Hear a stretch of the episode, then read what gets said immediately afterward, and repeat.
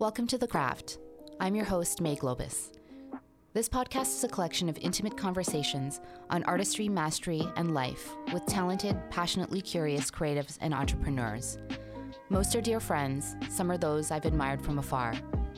I hope you enjoy these conversations, this exploration of the humanity that connects all of us, as much as I do having them. Thank you for being here and for listening. Tony Ferguson is one of the greats of skateboarding. Discovered by legend Tommy Guerrero at 16, this pivotal moment led him to becoming a pro skateboarder at 18, riding for Plan B, moving to California to continue pursuing this path, and traveling the globe doing it. He was born in Edmonton, but grew up in both Ottawa and eventually Vancouver. As a kid, he was full of energy and always moving, playing soccer and basketball, among other sports. In 1986, at the age of 12, Tony picked up his first skateboard after watching Back to the Future, mastering it through repetition and progression, and the rest is history. In this conversation, we explore the origins of a skateboarding career, the freedom and creativity of the sport, his retirement and eventual shift into learning how to build and maintain a business at Alife, launching his own footwear brand, RONE, in 2015, and the craftsmanship that goes into it, a recent collaboration with Ace Hotel, the importance of leaving behind genetic codes for the next generation of emerging skateboarders, a dive into an incredible podcast episode with the Nine Club and Dr. Andrew Huberman, talking brain science and skateboarding, what the sport has taught him about people in the world, what he wants his two sons to remember about him, and much more. Please enjoy this conversation with the fascinating, kind, and quietly legendary Tony Ferguson. Tony Ferguson, welcome to the craft. Thank you. Thanks for having me. Yeah, thanks for taking the time and and being here. I'm really stoked on this conversation. I feel like we we've got a lot of topics to to wrap and chat about. Yeah, for sure. So I love making the connection on how we met and you know just the the strength of the Vancouver community and how close knit it is. One of your best friends is Nate Sabine, and then you're also really close with Melania Dela Cruz and her her husband Age. Yes. And uh, I think we met at Melania and Age's wedding, like a really long time ago. Yeah. And uh, yeah, I think that was the first time I met you. Was and it? Then, Okay. And then it was years that passed, and then we had a really big catch up this summer. So I'm really, really stoked that I got to know you more, and that we can chat about you and your life, which is a, a pretty incredible one. Oh, well. Let's see. Yeah. Here it goes, everyone. so you were born in Edmonton, and then your family moved to Ottawa, and then you came to Vancouver when you're 15. What what was your childhood like? Um, yeah, we. I, I was born in Edmonton. I always forget that because it was just a quick, such a quick, like you know, I didn't spend a lot of time there, and then we moved to uh, Ontario, which we moved around quite a bit. We moved like Toronto, around Ottawa, and like just around around that area, um, quite a bit. But I mean, overall, like I, I had a loving, you know, household, good upbringing. Um, we traveled a lot as a family, and but we did like move around a lot. Um, so it, it was difficult, you know, and like just moving schools all the time, and you know, and then moving from you know, moving from the East Coast to Vancouver. Like I remember, like I did not want to move to Vancouver. I was like over it. I Mm. was not into it at all. Yeah. But my family, we were moving here, so Was it mostly because you didn't want to leave your friends? yeah, and- exactly. You're yeah. in school and you have your crew of friends, and Yeah. yeah, It's so interesting whenever you talk to, whenever I've talked to someone who moved around a lot as a kid, that's the general sentiment that it was, they remembered it was just, it was super hard and almost like isolating in a way because Yeah. you'd make friends, you'd feel comfortable, comfortable in a place, and then you'd have to, to leave. And I guess even as a kid, you, you feel that. hmm Yeah. Yeah. And so, um, what were you like as a kid? What was I like? Yeah. Um, as a young, or like a, Yeah, let's let's let's go young kid, like what you're like, and then let's go into your teens after. But yeah, I want to know like what young Tony was like. yeah, I don't know. I mean, I had a lot of energy. I think, like my, what my mom says. Um, just I, w- I was always moving. I always wanted to, you know, it was either sports or doing something. Like I was always had to be doing something. So, Yeah. you know, I played soccer and football and basketball. All, you know, Yeah. So always athletic and Yeah. always sporty. Yeah. Mhm. And then, uh, and then eventually skateboarding, where I just, you know, quit everything else and just focused on skateboarding. That was it. Yeah. Were you like shy or outgoing? Like what? Uh, no, what I think like I think I was more outgoing. yeah. Yeah, I wasn't shy. Yeah. Um, yeah, I don't know. I had had had friend had a lot of friends and different kind of groups and yeah, I, I don't know. I, I guess I was outgoing. Yeah. Yeah. Yeah. Were you um were you like a curious kid? Uh, I I was curious, but I wasn't like like I wasn't getting into trouble. Like I wasn't Mm. like I think I was you know either too scared to like of my dad or my you know or like I I kind of stayed like pretty I had an older brother who would fuck up a lot and then you'd see what happened. So I was kind of like I didn't I didn't do much. I was like, "Oh, okay. I'm You knew where to Yeah. stay in the lines. yeah. Yeah, like, yeah. So I, I stayed out of trouble. Yeah, yeah. Yeah. And 1986 or in and around there was a, a big year for you because that was the first time you stepped on a skateboard. And um, I think you said you were around 12 at the time. Yeah. Um, what was that first moment like when you stepped on, on a skateboard, like when you fell in love with it? I don't, yeah, I don't remember the exact moment, but I just remember like us, like me and my brother finding, like just finding the skateboard. I think the first thing was we saw um, Back to the Future. That movie had come Mhm. out, and that's when skateboarding was just blowing up in the 80s. And we seen that movie, and then we we found a skateboard, so we started like playing with it and stuff. And it was, yeah, it was just.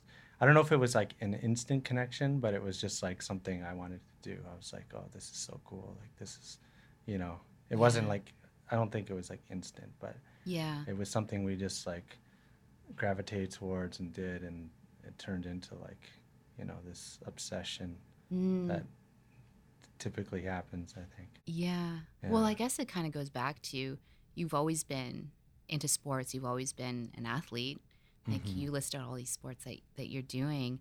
Um, were you are like are you competitive like do you like and competitive as in like do you like pushing yourself and do you think that's why you were drawn to sports other than the energy like letting go of all that energy that you had in you Yeah, I, I, I think it was the opposite. Like it was, you know, I was I was playing soccer and it was very structured and you have team and coaches.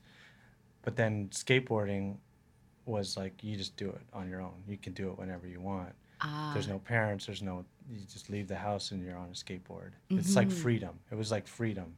So I think that Mm. was more the draw like and then I was like I quit this all the sports and I was I was done. I was just wanted to skateboard yeah yeah you know so i think that's what was really the draw because you're just like on your own you can it's like in an individual sport right right I don't- right not it's not necessarily a sport but It is now.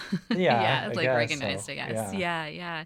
Um, I know when we were talking in the summer, um, and we were talking about when you picked up the skateboard, we were talking about whether you were a natural talent or if you worked really hard to be great. yeah um i don't i don't remember if i was good at it right away but as i started skating i was like yeah i it was i felt like it was came pretty naturally and Mhm. uh and I was like ahead of all like we'd have a crew of skaters. I was like always ahead of of of them and learning tricks faster or, you know um, Yeah. I've got sponsored pretty early right away when I was skateboarding. So I think it came naturally. Yeah. um, yeah. And and then the work thing like I people are always like oh did you you know how you work hard? You are working hard or training but you're we don't consider it like you're just always skating. So Yeah. you don't consider it like you're working hard at it or you're training. Right. I guess it's like the act of mastery, right? You're just like doing something again and again. Repetition and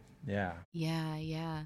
I um you and I were talking about and we'll we'll I'll bring this up but we'll put a pin on it cuz um I think it'd be really interesting to explore deeper later but we were talking about um the Aunt Dr. Andrew Huberman episode on the, the on the Nine Club Yeah. and how awesome it was.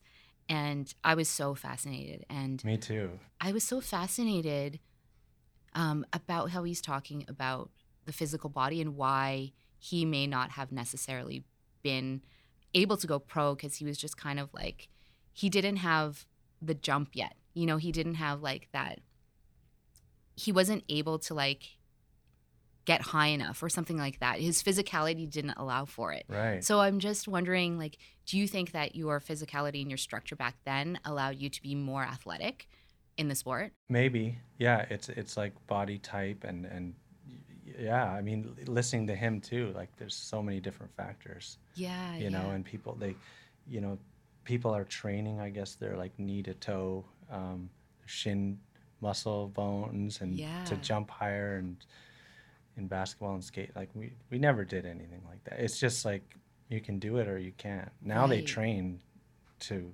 you know, get better and maybe that.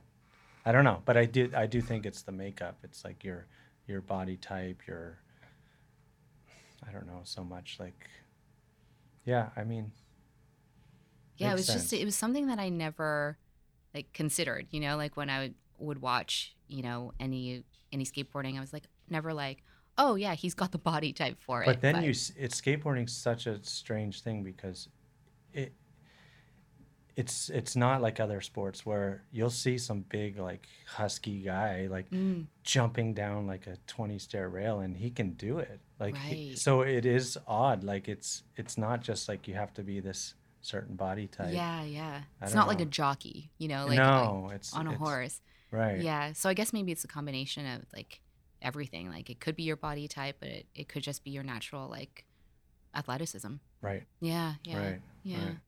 And we were also chatting about um, the parallels between skating and surfing and what that high is like for both sports. And we were saying in surfing, it's like catching that one wave and feeling that flow with the wave as you ride it. And you had said in skateboarding, it's doing a trick over and over again until you land it.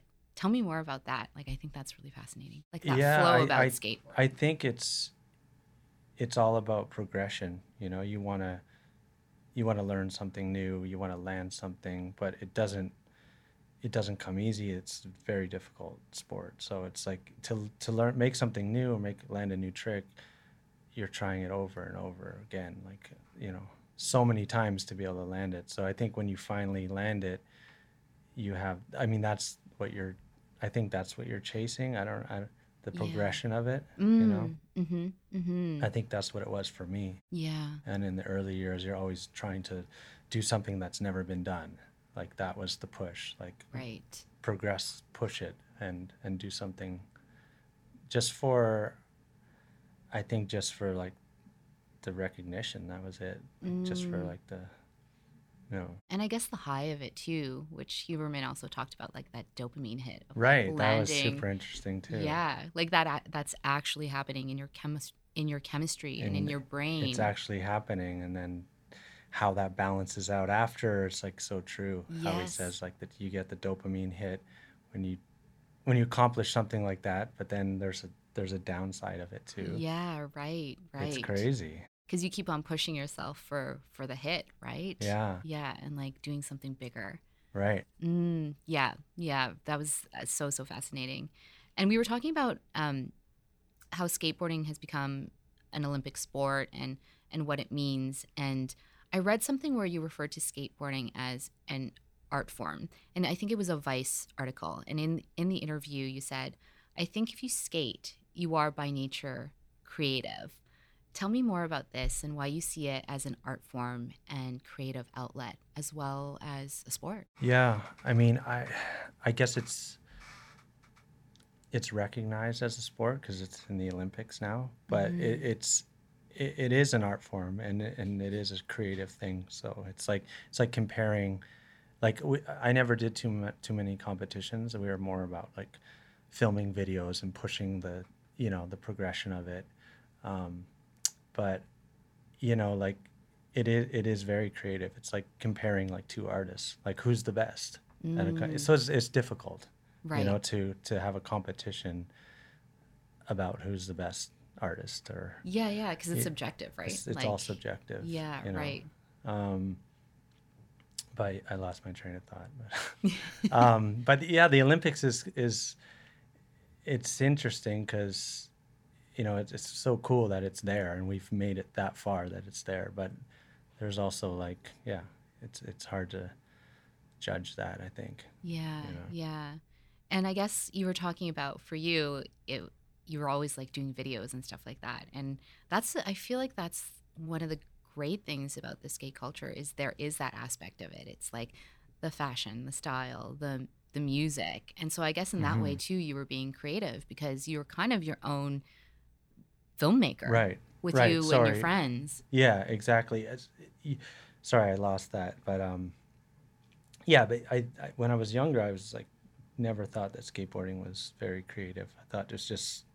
But when you look at it, you know everything you do about like you're creating a trick or you're doing it with your own style or you know you're you have you're dressing you know a certain way your Yeah, own unique style like everything you're doing or where you do the trick or like how it's Oh. filmed what music you're using in your video like like it is when you look at it it's very creative Yeah. um What kind of music were you you using in in your videos like in the early days? oh i mean a lot of I, I used i used different stuff i used like a lot of like we used a lot of 70s kind of soul stuff like in in our first videos and then and then hip hop stuff like we would we would get tracks from it depends on the videos but we'd get tracks from certain like rappers that weren't out and we'd use that we'd be able to use like those so we that was kind of what we were into we wanted like a That's song that nobody had or right. you know something like that Yeah, yeah. Like such but, uh, a a lot of hip hop i think in most of my yeah. video in your, parts. In, your, in, your, in, in the early days. yeah Um, I was reading in Time magazine that um, U.S. participation in skateboarding increased by 34% during the pandemic. Did you hear that stat? no i didn't hear that stat but it's yeah for Yeah. sure maybe even more like it, Yeah. it's crazy Yeah, and I guess to your point of what you were saying earlier, like it's such a solo sport that, of course, like in in the time of the pandemic, it's something that you could do outdoors and and socially distanced.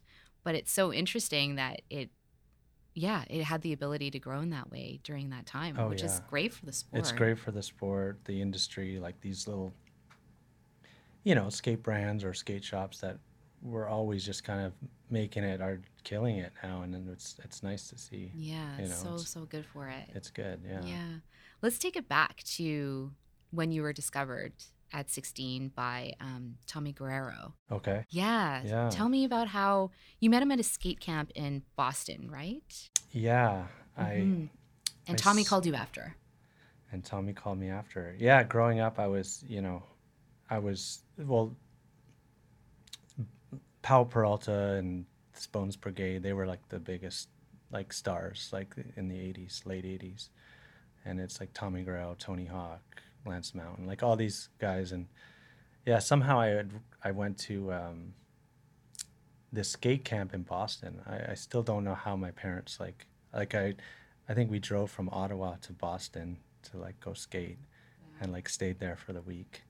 Um, but yeah, I ended up meeting a lot of people there. Like really, that was like a that was a, a huge thing. Like I, I met another guy, Sal Barbier, who was like a huge pro at the time that was gonna hook me up and I met Tommy Guerrero. I met this other guy, Alyasha, who's still to this day a really good friend and amazing like designer from New York, like amazing skater, everything. Like I met so many people at that at that camp, but uh yeah, I guess after when I got home, I got a call from Tommy Guerrero, who's like one of my childhood heroes, and he was like, "Oh, we're starting this new um, skateboard company called Real Skateboards, and we want we want you on it. We're gonna start, you know, sending you stuff."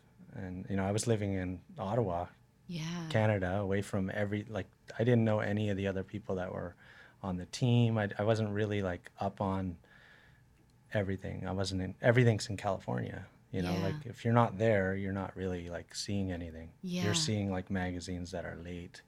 You're seeing like you know you don't really know. Mm, So it was it was pretty crazy. It was uh what a moment for you. yeah it was awesome and Yeah. uh, and then shortly after I moved with my family out to Vancouver. Right, right. Yeah. I'm so curious. I, you know, I've had these conversations with with friends about, you know, people who gave them chances, right? Mm-hmm. And if you're going to reflect on why you feel Tommy called you, obviously you were good at the sport, but you probably had something else about you. Like if you reflect on it, why do you think Tommy called you? Um.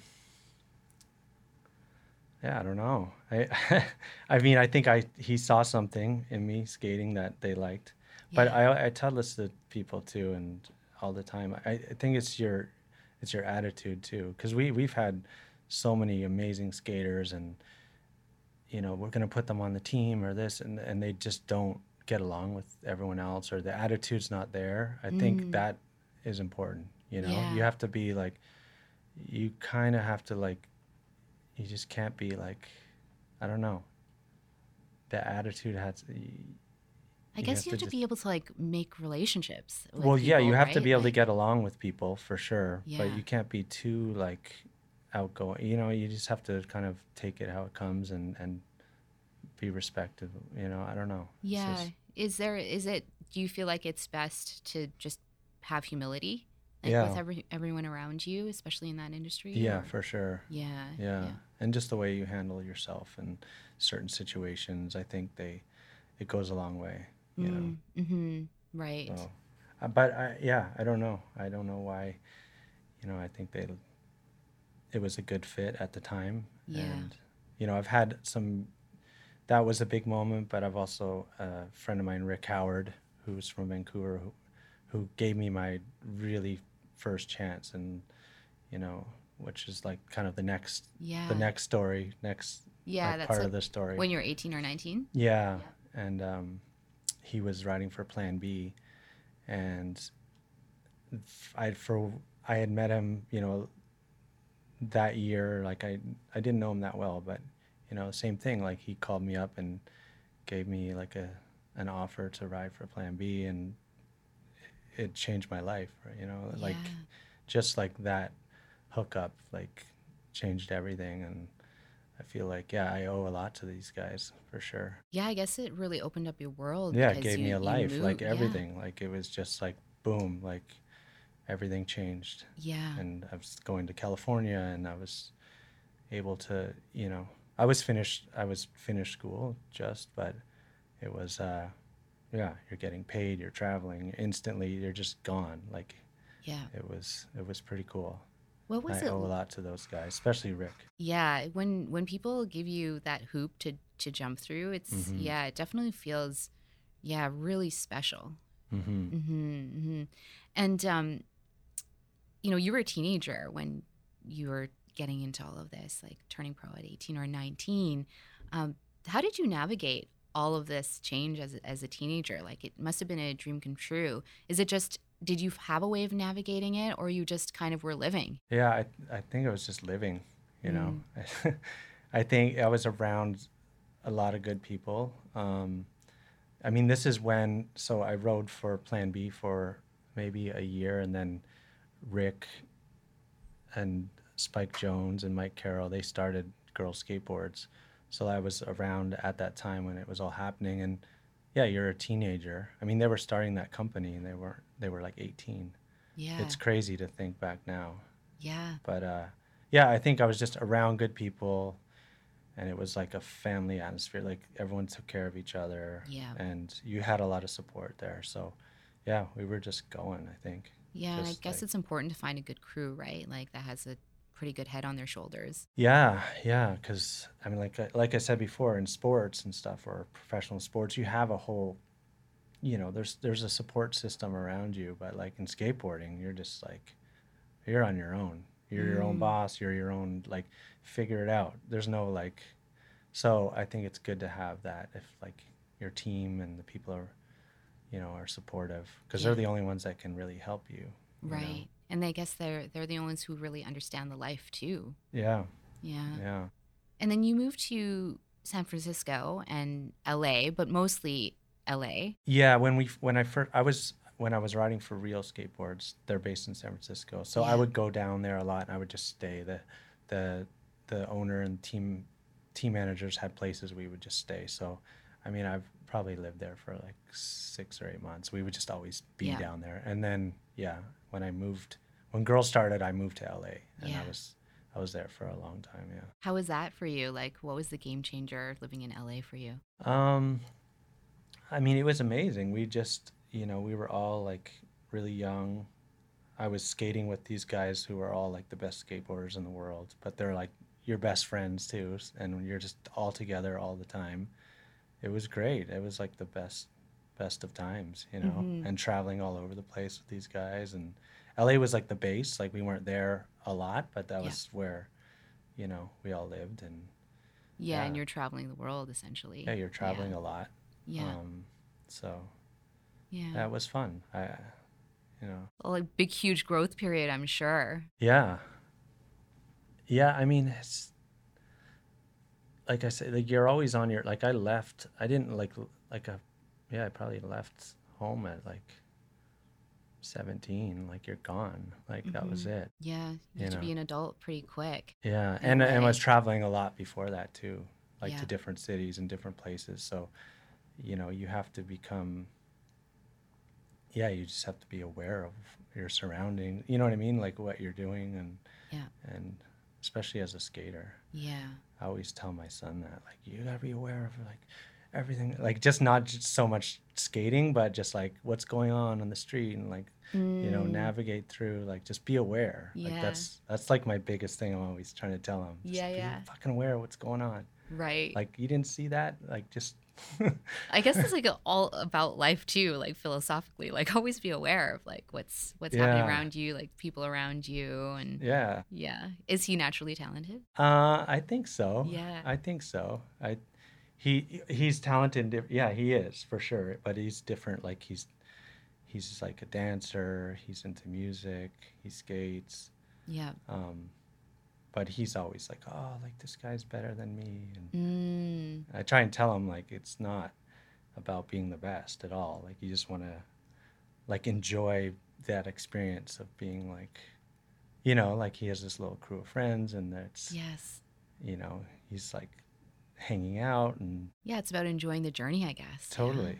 And then I, I you know, I tell him like you don't have to there's so many other things you can do within skateboarding Mm, you know like he likes shooting photos and filming i'm like look at like spike he like wasn't the best skater but he picked up a camera and was like shooting you know like you can do that incredible filmmaker you now. could be yeah. an artist and put your stuff on you know like you Mm. can design stuff you can design shoes clothing like so Yeah, that's kind of that's again But going within back that within that realm. yeah. there's so many different avenues, and mhm. that's a I guess it's a really good thing for emerging kids right now that are taking this up to know that that's available to them. yeah i think there's a lot there than just being like a pro skater Yeah. Yeah.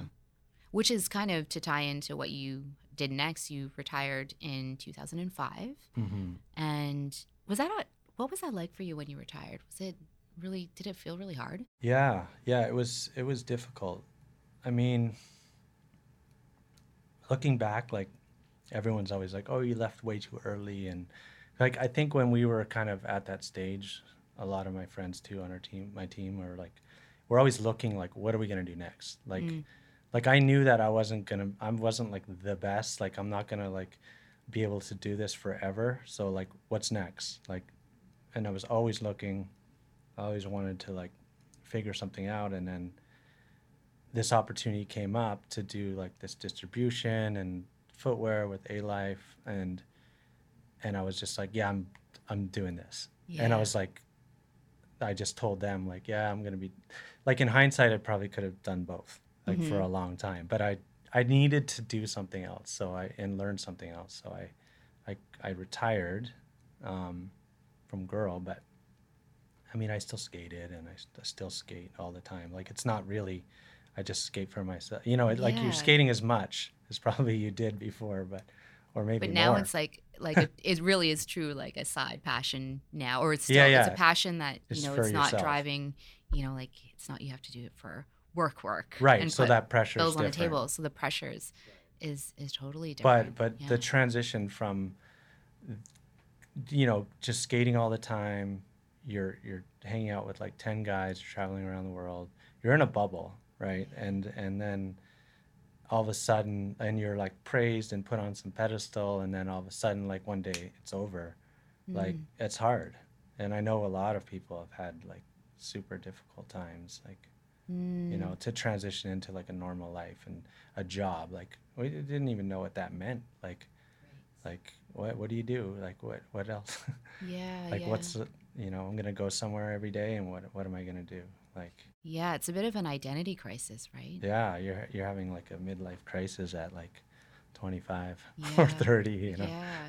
How did how did you deal with it? Like how did you deal with the the transition from one identity to another? Like um, was yeah. it it was it smooth? Was it no really i mean like, i just it had to be smooth i didn't have a Mm. choice i just uh you know i didn't know a lot but i just jumped in and and learned it yeah i think you just need to humble yourself a little bit you know Yep. and then just you know just do it and Yeah. and that's what i did i had an opportunity to like there it was a different like we started this distribution and then really fast like we had this opportunity to do like help Alife with their footwear and then so um, i had a partner in japan that was like an old skate friend and and he was just like figure out the shoes like you need to go to korea and do the shoes design them manufacture them figure it out Yeah. so i just went and like Yeah, you're basically the creative director, right? And not right away but Yeah. it was it was like there was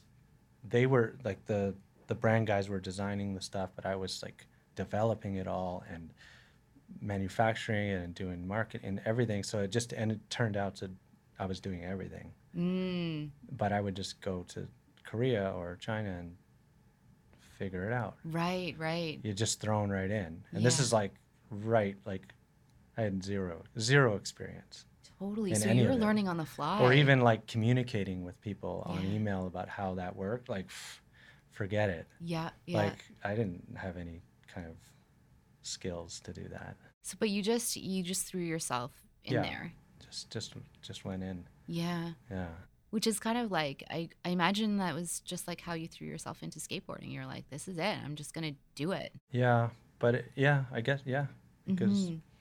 That's what you do you dedicate yourself to it in skateboarding you're just Yeah. full on right you're just so yeah i i think it's it i didn't look at it as like a job i was more just i like this and like i'm doing it Right. Yeah. you know so i better figure out how to to to, to do make it it work. yeah hmm yeah What did you learn in that chapter at Alife and learning how to essentially build a business and keep it sustainable?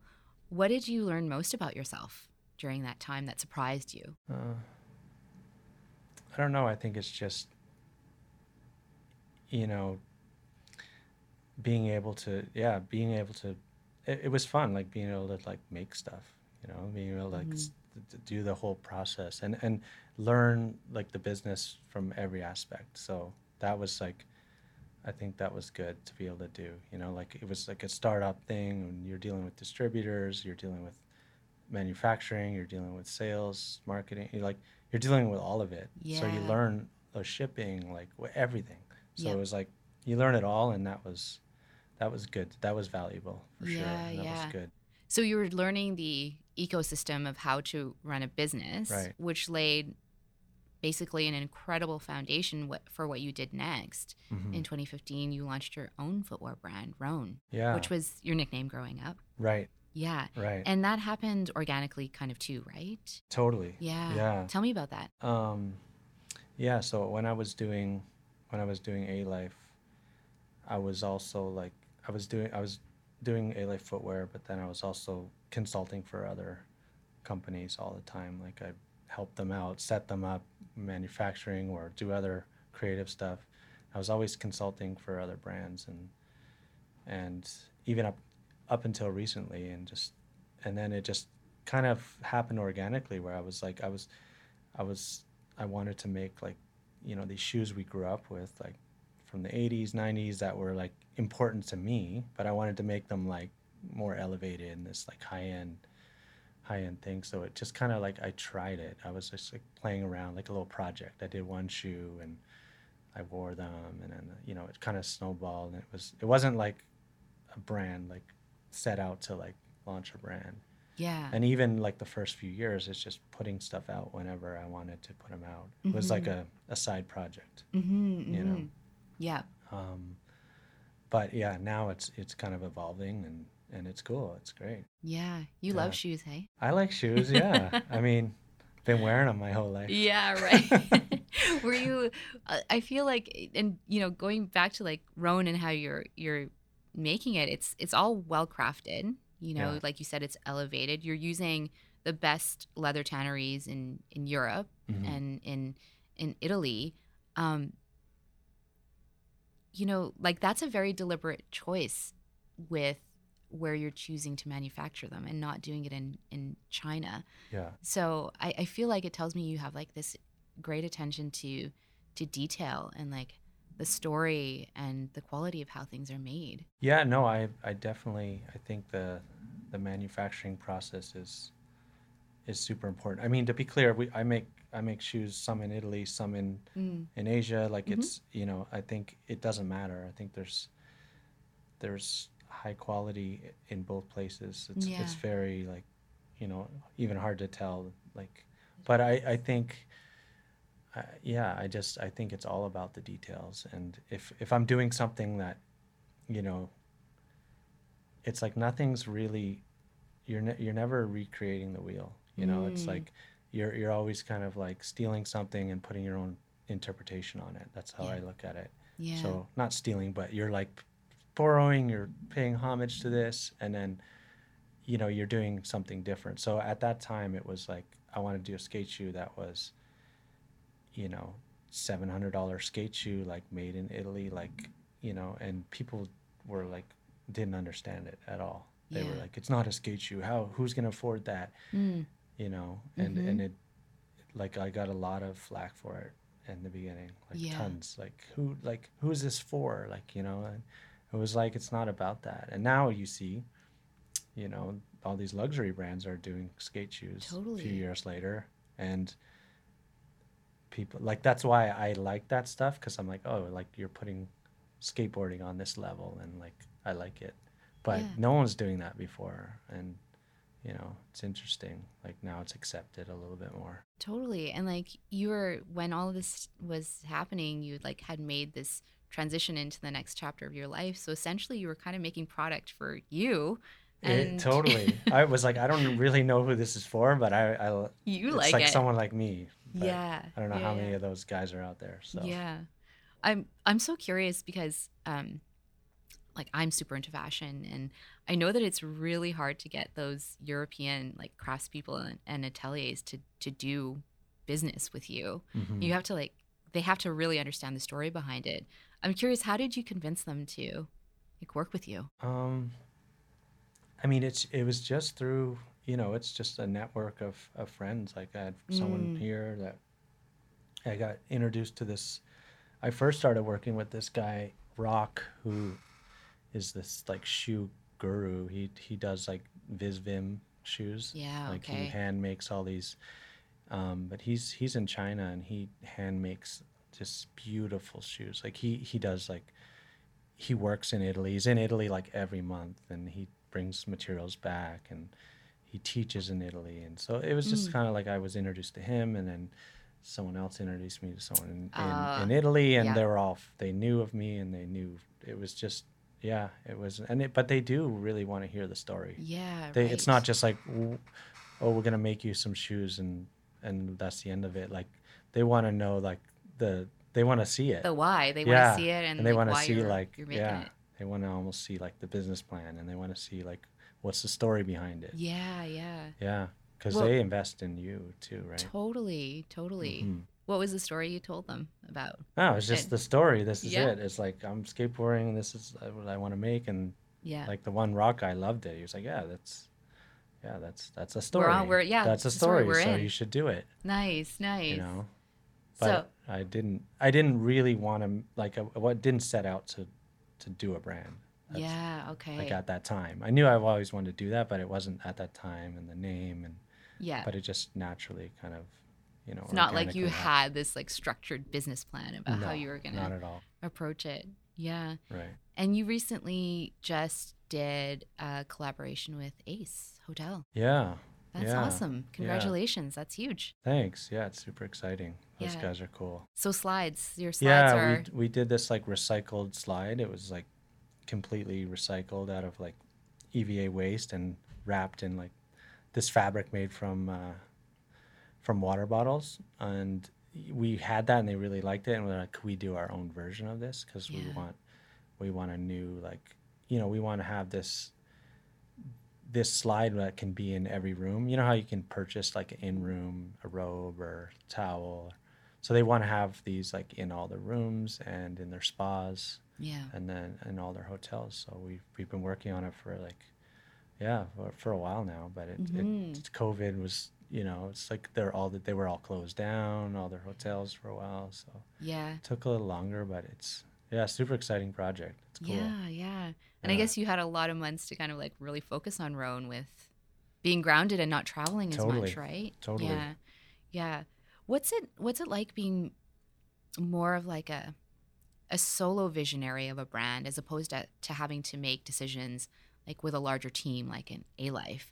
Is it nice to kind of have that freedom of just being the solo visionary and not having to really answer to anyone but like you and Yeah, I mean it, it's nice, but it's like kind of a double-edged sword too, because Mm. you don't have like that a lot of creative input, and you know if it's just you doing it, then you're second guessing your you're like, oh, should I do it? But if like it's a team of creatives, like it's, I think you know that's good too.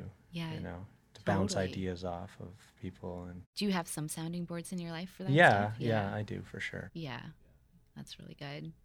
Um, in our conversation in the summertime, you know, between the two of us, we have friends that are either like, you know, you have pro skateboarder friends. I've got some former snow uh, pro snowboarder friends, and we were chatting about like how some of them were extremely smart. Like if you think of like Mikey Scott, he used to be a pro snowboarder and he pivoted to running global marketing for Herschel Supply, or Daryl Trinidad went from you know also being a pro snowboarder and he went and ran Spy Optic and is now at Parkland. We were talking about those guys having the ability to be smart and be able to pivot out of that pro life Mhm. into something entrepreneurial or career wise that way.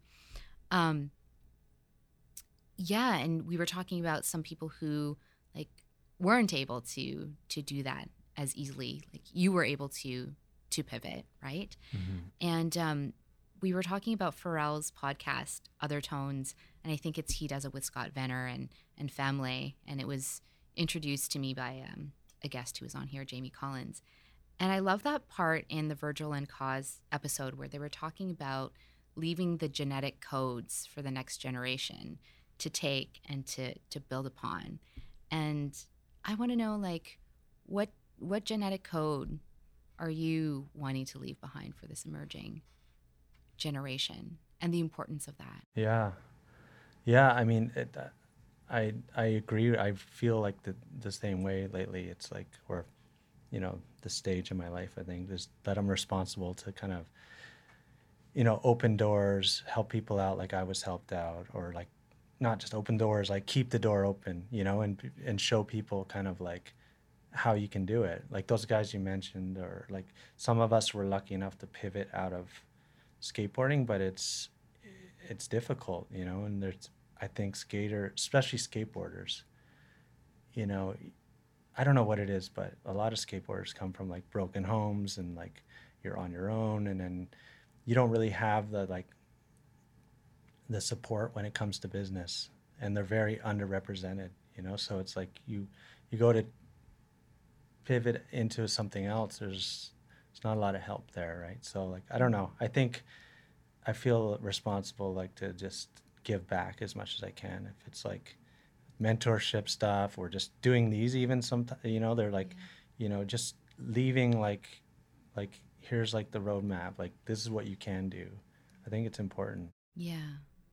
For the Yeah. kids who are coming up in the sport, if you were going to give them like a, a piece of advice on how to successfully navigate that transition, what would you tell them? To you mean transitioning out of like something into yes, yeah, into that of- next chapter. Yeah, I think, you know, I I think number one, you have to love what you do.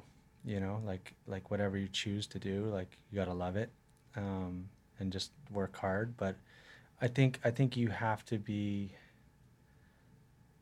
You know, like skateboarding, we were just like I said, you're in a bubble, or like pro sports, you're like in a bubble. I think you have to like be more diverse. Like Mm, in general and just like look at everything and then you won't be so you know when you go to transition you're just not like fish out of water like you've never worked before you've never right. talked to someone in that way like i think it's good to just sorry I keep hitting that you know to be able to talk to all kinds of people right like you need to Mm. be able to sit down and talk to like just different people you know? Right. and uh, as skaters or sometimes professional like i said you're kind of praised and put on this like you, you're you're not doing that you're not really like out of your box Mm, um, seeing other things i think you just need to be a little more diverse yeah.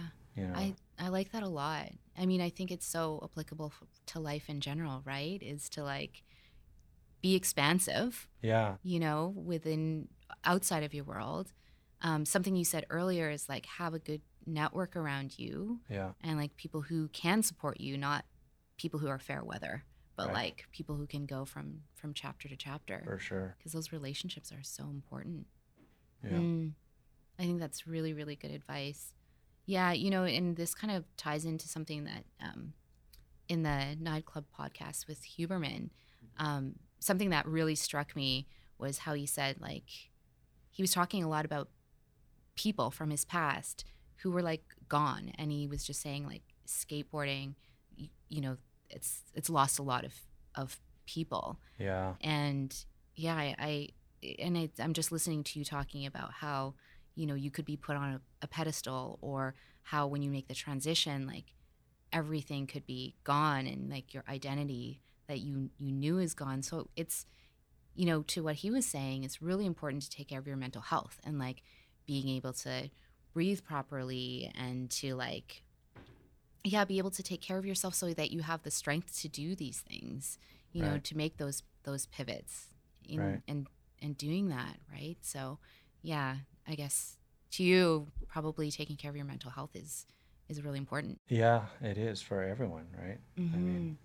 but yeah that's yeah i i'm doing by the way i'm trying all the stuff from his podcast like the breathing Yeah. the like you know Yeah. just it's it was super interesting but yeah he's we we have like lost a lot of uh people in skateboarding and we've lost a bunch of close friends like you know in that time too which it, it was hard you know and and yeah everyone didn't make it out the same way you know like so it's I, I always feel like i have to you know kind of keep their name alive you know like the Mm. keenans and huff and all the the people we lost you know it's like um yeah i was like whatever i'm trying to like include their like style in it or something you know something that i learned from them or yeah you know that's that's awesome so hmm yeah i guess it just goes back to like we all just have to look out for each other yeah You know? yeah Yeah.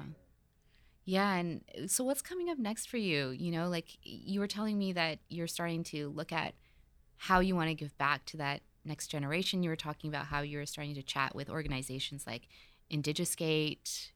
yeah Yeah. What does this look like for you? Like this, this giving back chapter? I mean, eh, I don't know. Whatever I can do, you know. Um, I have, you know, things I haven't been going actively trying to be honest. I just, you know, people will approach me about it. I'm like super down to help and Mm. and give back. And uh, yeah, the Indi- Indi- Indigi Skate thing is is going to be amazing. It's like a mentorship program um, for kids that like want to become like a pro skater and how that how they can do it. And I mean, yeah, I'm open to to all kinds of you know whatever I could any advice I can give if it's just Mm. one kid or Yeah. it that's it that's all like it really matters you know Yeah. Right.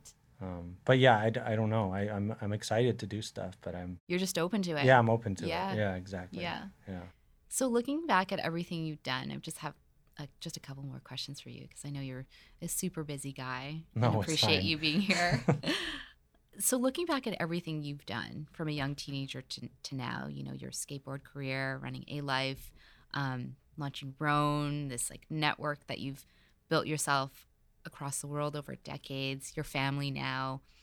What are you most proud of when it comes to your life or in yourself as a person? What I'm most proud of? Yeah. Hmm. Yeah. Tough question. Um,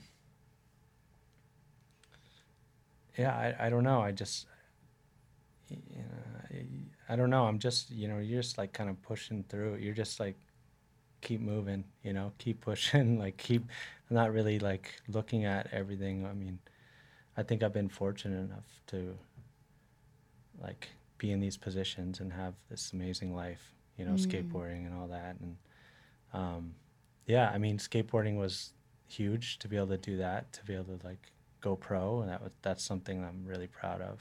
Yeah. And yeah, I'm proud of yeah what I'm doing now. I'm really proud of family, obviously. Like Yeah. those are yeah, those are like the big The big things. Big things, for yeah. sure. Yeah. Yeah.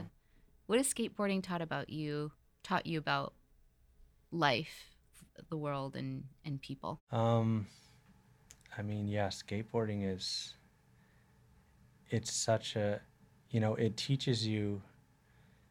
It teaches you that you definitely you have to fail, and fail and fail before you succeed. Mm. Just like trying a trick, you're like always you're, you're trying and trying and trying and trying. You f- finally make it. Like that's the best life lesson you could ever learn right. you know like i swear because like everyone now is just like they want this instant like success you know 100%. it's like why why didn't i make it why like you know and then they become like you know entitled like why look why i'm i'm as good like why Mm, but uh yeah that it teaches you that and you know i think it's a big life lesson that you know you learn you need to fail like like i failed a lot before i got mm, to where i am you know? right.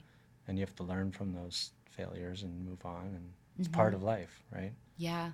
yeah and skateboarding does that You just get back on the board, I guess. yeah you just you just go and go until you until you um until you make it Yeah. that's it Yeah. And you're the dad of two sons now, Anthony Mhm. and Luca. mm-hmm. What would you like them to most remember about you? oh i think just you know love and being there and you know supportive of them Mm-hmm. you know that would that would be it Simple. simple yeah Yeah. My final question that I ask every guest with what it is that you do, what do you want to leave behind in the world? Yeah, always a hard question, right? um, yeah, I want to, you know, if, you know, if, if so, leaving a legacy behind, I think it would be like that I like contributed something to like culture and that would like inspire people you know if i contributed something and then and then like you were saying like within that like open doors for people you know for the next generation. Mm, i think that would be you know and also like at the end of the day like you want to be remembered as a good person you know that was fair to everyone. That, that's like probably what you, people are going to remember not none of the other shit. He had money successful no one cares. It's like was he a good person okay i you know it's kind of it I like that. I Yeah. like that a lot. Yeah. Keep pushing as you did and like be a good person. yeah keep pushing and be a good person Mm. yeah I appreciate your time, Tony. Thanks for being here and, you know, opening up. Really yeah thank you for having me Yeah, and I hope to have you back again sometime. Yeah, anytime. Let's Thank do you. it. Okay. Thanks. Thank you. If you enjoyed that last conversation, be sure to check out more episodes with Craft on Spotify and guest photo galleries on the website at wearethecraft.com. Thanks again for listening.